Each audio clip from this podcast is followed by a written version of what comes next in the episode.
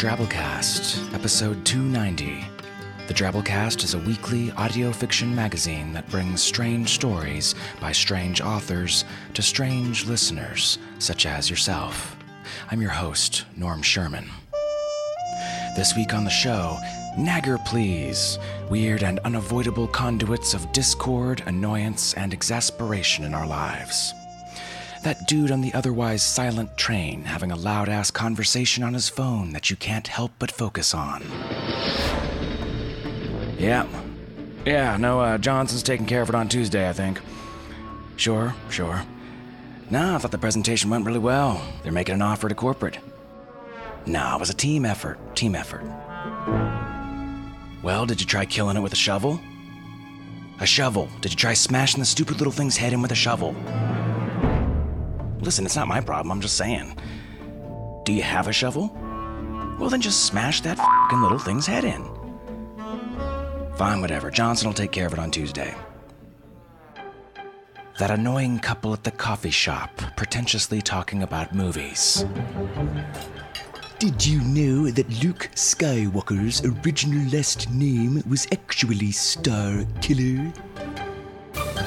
Um, no. I only watch foreign movies. If it doesn't have subtitles, I won't even look at it. You do realize you can watch Star Wars with closed captioning? Eh, but can you? Really? Or talking about music. Ace of Base was the most musically innovative band of the 21st century. No, there was no musical innovation in the 21st century. Pretty sure there was. Don't think so.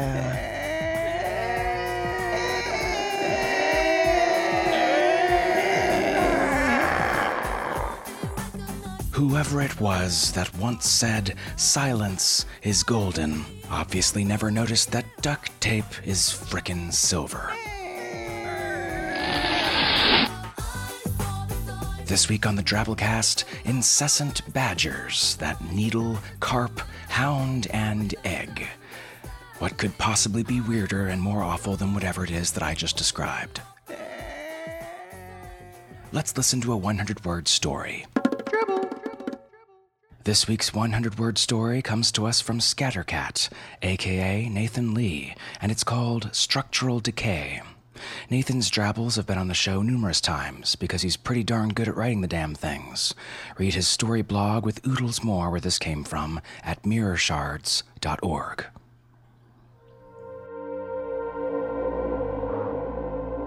He got up just like every morning and shut off the alarm clock. He brushed his teeth and got dressed. He didn't notice anything odd until he got to the kitchen and tried to verb the eggs. He blinked and looked down at the saucepan where the nouns still sat verbing. What? He verbed. He tried to verb the nouns again, but pronoun wouldn't verb. Frantically, he clung to specificity, but pronoun verbed adverb. Noun verbed preposition article noun, but when he opened it, he saw the noun fading into adjective noun. Noun verbed. Noun verbed adverb. Expletive. Noun verbed.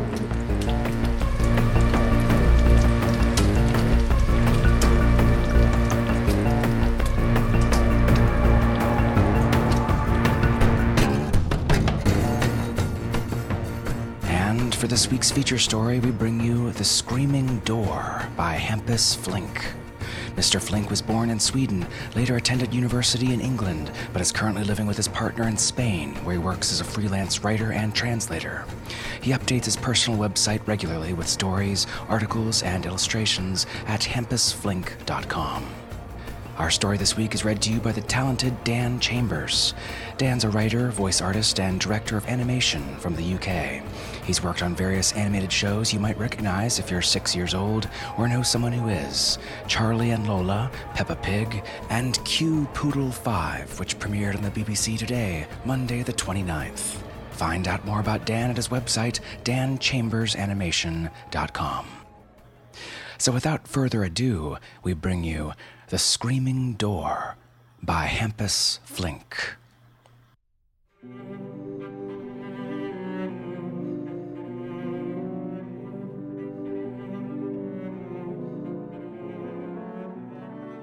It has been 200 days since the door to my study began screaming.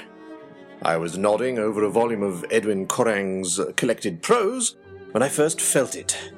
A curious ripple that moved through the room, standing my hair on edge, followed by the sensation of coffee spilling into my lap as the screaming began. Maggie twisted her neck around the corner. She was carrying an oval tray of silverware, all rattling with the report of the door. Are you in pain, sir? she asked. Just a coffee burn. My voice disappeared in the torrent of screams that flowed from the door. I cleared my throat and stepped away from my writing desk. There was no mistake. The door truly was the originator of the wails that shook the house. The construction seemed to be experiencing an unfathomable terror. It never stopped for breath, and the wood quivered and bent at its hinges. Should we call for someone, sir? Maggie asked. I suppose we should. We called professionals from different fields and requested their presence at the house, but our first visitor was uninvited. We were digesting our lunch in a remote corner of the house when a grey eyed policeman entered, kicking the mud off his boots against the baseboard. We assured him that no murder was in progress, and Maggie showed him to the study. The policeman gave his verdict while pulling his hat down around his ears. Stop this ruckus, he screamed, or we will have you incarcerated. I don't care how you do it. People must be able to get on with their business. We have sent for professionals, I shouted, and I am confident that at least one of them will find a solution. Unfortunately, my prediction was inaccurate. A string of useless persons visited my house that afternoon. They were, in order, a burly decorator, who ensured me that the door was in good shape and had been coated with a harmless paint mixture. A woodsman, who immediately retreated with tears streaming onto his checkered collar. A priest, who proclaimed the door to be possessed and recommended an exorcism. A paranormal investigator, who drew the same conclusion as the priest, but offered no solution, though he did demand payment. A physician, who declared that there was, as far as he could tell, nothing wrong with the door, but said he would prescribe something for my headache. There were also several more visits from the police, who relayed the complaints of my neighbours and threatened me and the door with incarceration. I always asked for their advice, and they always left while muttering that my attitude needed adjusting. After a few days, I was issued a written notification that forbade me from leaving the house until I put an end to the nuisance. We made countless efforts to appease the door. Maggie used to place a cushioned seat in the study every night and read the most soothing works of Pinnacle, Weisberg, and Plume with perfect enunciation. Gradually, we replaced these with uh, fairy tales my wife had left me. At our own discomfort, we embraced the door each morning and made courteous small talk with it. Efforts to teach the door how to use consonants and form words were unsuccessful. The screaming persisted, a single unrelenting note of pure terror. The ingratitude, Maggie would say to the door. If only you could hear yourself. One desperate night, I carefully removed the door from its hinges and strapped it to the roof of my car. I drove seven screaming miles into the east and placed the door in the woods, hoping to reacquaint it with some relatives. This seemed to make the problem even worse. The noise stirred the local fauna from the moss, and I was escorted home by a sombre convoy of police cars. The sky was turning a pale hue of blue as I arrived to find Maggie sitting on the porch with her face buried in her hands. She dried her eyes on her apron and ran down the steps to greet me. What are you doing out here? I said. Oh, sir, please replace the door. Things have been terrible without it. You mean to say you've missed this wretched thing? As hard as it may seem to believe, sir, the noise is even worse without it. The screaming didn't stop while I was away. It was sustained in great measure by the door frame, sir. Uh, we concluded that it is difficult to determine where a door ceases to be a door, and that the attempted destruction of the screaming door, like that of the Hydra, was likely to result in its replication. One morning I was able to discern a doorbell amid the screams, and I answered it with enthusiasm. A grave group of sallow faced community members stood at the porch. Their leader, Mrs. Francis, who had once been a close friend of the family, held out a letter using both hands. I read it quickly and glanced back up at her. It is a petition, said Mrs. Francis dryly, for your eviction. We have decided that your presence here is detrimental to the neighbourhood. Mrs. Francis smiled apologetically. Mrs. Francis, as I have already explained to the police, my presence on or off these premises has no effect on the noise. Moreover, I have no place to go. Perhaps you would like to discuss the matter over a cup of tea. Maggie, prepare some tea for our guests. We cannot force you to leave, said an older man in the back of the group, but we've made this petition as a formal assertion of our discontent. You went through all this trouble just to insult me, I said. It pales in comparison to the insult you've caused us, said Mrs. Francis, breaking into tears. The old man put his hands on her shoulders and guided her towards the gate. I returned inside. Maggie was on her knees, carefully collecting the blue-rimmed shards of a teacup that had danced off her tray. You may as well break them all, I called to her, for we will have no more guests in this house. As the weeks went on, a forest of cardboard signs spread over the neighbouring lawns. Property values plummeted, and I watched the caravans of former neighbours crawl over the hills until every house except mine was empty.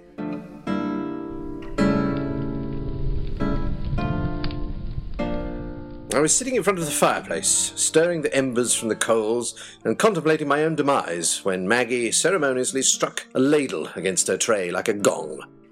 There is a gentleman from out of town here, sir. What does he want? He wishes to see the door, sir.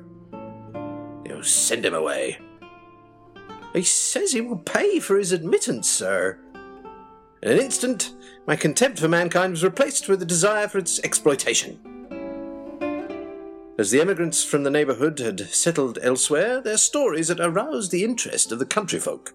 Presently, these unwitting peasants began travelling from near and far to experience firsthand the terror of the screaming door on Hill Crescent. I made a spectacle of both the door and myself. Maggie maintained a concession stand with souvenirs, uh, rectangular coasters, and novelty greetings cards, and I assumed the role of MC, swinging an iron poker around my head and spinning tales about lost souls trapped in trees. Sadly, my new business fell apart within weeks, and the joy of exploitation gave way to contempt. A reviewer accused me of maintaining an elaborate ventriloquist act, and visitors agreed that the price of admission was not worth the spectacle. I enjoyed a brief period of printed mockery and prank calls before the world forgot about me and my screaming door. The blinding stare of the bedroom window woke me up. The bedside table lamp was still lit, rattling from the screams. I checked my watch and made my way toward the stairs while securing the belt of my robe. Maggie, I called. Trying to best the door in a shouting contest would be futile. I had to call again in closer proximity to my target. As my feet touched the cold planks of the ground floor, I cursed having forgotten my slippers in the bathroom. Maggie normally placed them by my bed every morning. I called for Maggie again to reprimand her for this oversight. There was no response. I felt guilty about being mad at Maggie and called for her again to apologize. Like a child searching for his snowman in the rain, I surveyed and resurveyed every corner of the house. I took offense to every empty chair, every slanted picture frame, and every conspicuous carpet stain all scored by the monotonous composition of the door.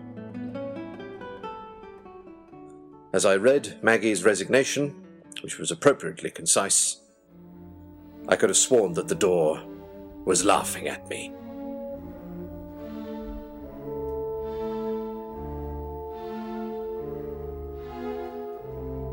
I have thought of destroying the door, of course. The only thing that stayed my hand in the past was the possibility of inspiring new terror in the other doors of the house as I smashed their brother with my hatchet. But tonight, the destruction will be done. Why should this curse be visited only on my head? After the generosity the world has shown me, the very least I can do is to share with it my loudest possession.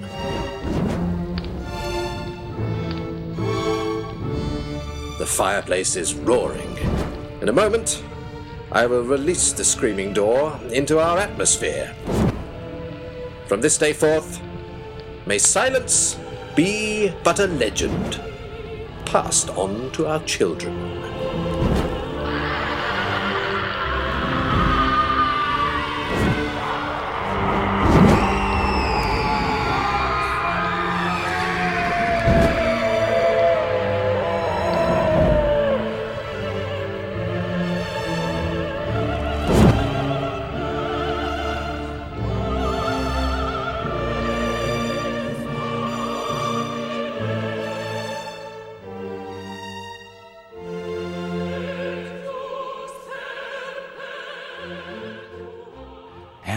Was our story.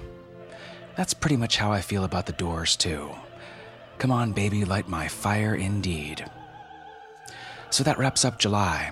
Next month is H.P. Lovecraft Month, meaning we bring you a whole month of original commissioned work by some of our favorite authors, all coloring somewhere between the lines of H.P. Lovecraft's extensive, weird, and wonderful mythos. You're totally gonna love it. It's always a blast. For now, though, it's time to recognize our Drabblecast kick ass donor of the week Jared Anderson. Formerly, Jared taught English at Ohio University. Currently, he works at a foundation that raises money for a wide range of college scholarships. He writes about education by day and ghosts, monsters, and madmen by night. It's a good arrangement. Jared's a fan of comic books, John Milton, tattoos, pulp detective novels, herpetology, folklore, video games, and all things sci fi, fantasy, and horror. Growing up, he wanted to be either a ninja or a maple tree. These aspirations led him to teach college English, and teaching college English has led him to change to other careers. Jared's works appeared in numerous online and print publications, including Escape Pod, Electric Spec, The Colored Lens, Raygun Revival, and Stupefying Stories. He lives in central Ohio and in the laughter of children. We appreciate your generous support, Jared. You the man. All right, folks, moving on to our 100 character story winner this week. First time winner, Dyer Carl, with this one here.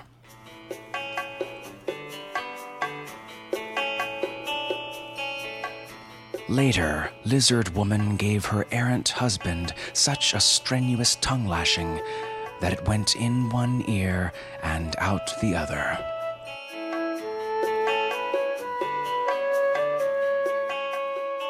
Lizard Man, what can you do? Think you can write a good story with only 100 characters, not counting spaces? Give it a shot. Post in the TwitFix section of our discussion forums at forums.drabblecast.org. You might be next week's winner. Follow the Drabblecast on Twitter at the Drabblecast. All right, folks, that's our show this week. Remember, the Drabblecast is brought to you with the Creative Commons Attribution Non Commercial No Derivatives License, which means don't change it, don't sell it, but feel free to share it all you like. Tell a friend about us, write us a review on iTunes, blog about us, and spread the weird. Special thanks to our awesome episode artist this week, Forrest Warner. Forrest is known to his friends as Duster, and by reputation as the country strong bandit of central New York. His hobbies include art, amorous glancings, and deterring those foolhardy souls who would seek to mess with Texas. Keep up the good work, Forrest. Our program this week was brought to you by managing editor Nicky Drayden, submissions editor Nathan Lee, our art director Bo Kaier, with additional help from Tom Baker, David Carvin, and David Steffen. We'll see you next week, weirdos. Until then, this is Norm Sherman, reminding you that Johnson will take care of it on Tuesday. Ago, this place was loaded, and noise filled the room like the smoke. And laughter and curses spilled like booze from a glass. Words were all slurred when spoke. Yes, words were all blurred when sloke. In the dark corner table sits Lance Fernandez, the boss. And his women surround him like clothing, all tussled and ready to toss. All tussled and ready to toss.